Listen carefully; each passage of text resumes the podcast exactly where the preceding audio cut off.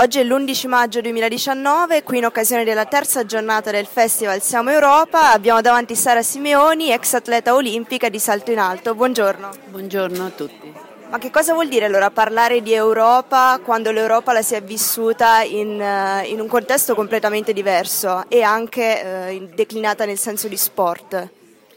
Ma sicuramente che è una cosa molto bella e positiva perché sicuramente le cose a, a, livello sportivo sono cambiate tantissimo, il fatto che siano caduti i muri permette di vivere esperienze non solo sportive liberamente e questa è una cosa trovo eccezionale perché tra l'altro dà la possibilità di, del confronto come quando si vuole e il confronto è quello che ti fa crescere comunque, perciò eh, il confronto è quello che ti permette non solo di, di conoscere, di toccare con mano e di rispettare anche le diverse realtà.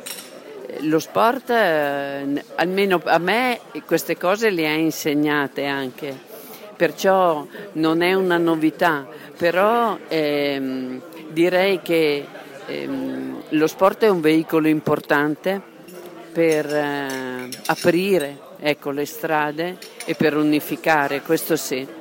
Secondo lei cambierà anche eh, diciamo, eh, in termini di sport appunto un'Europa come la vediamo adesso sicuramente più unita e appunto con, con muri abbattuti? Ma questo non lo so perché poi l'Europa unita secondo me non deve significare anche snaturare quella che è la realtà delle varie zone, no, le, le, mm, le tradizioni. No, non è questo, secondo me. L'Europa unita deve essere unita sotto altri punti di vista, sotto regole, sotto opportunità. Ecco, però poi la caratteristica è quella che ci rende particolari e che per esempio se noi pensiamo anche al turismo, no, turismo non solo a livello di eh, belle arti così, ma anche turisto, turismo gastronomico, turismo sportivo.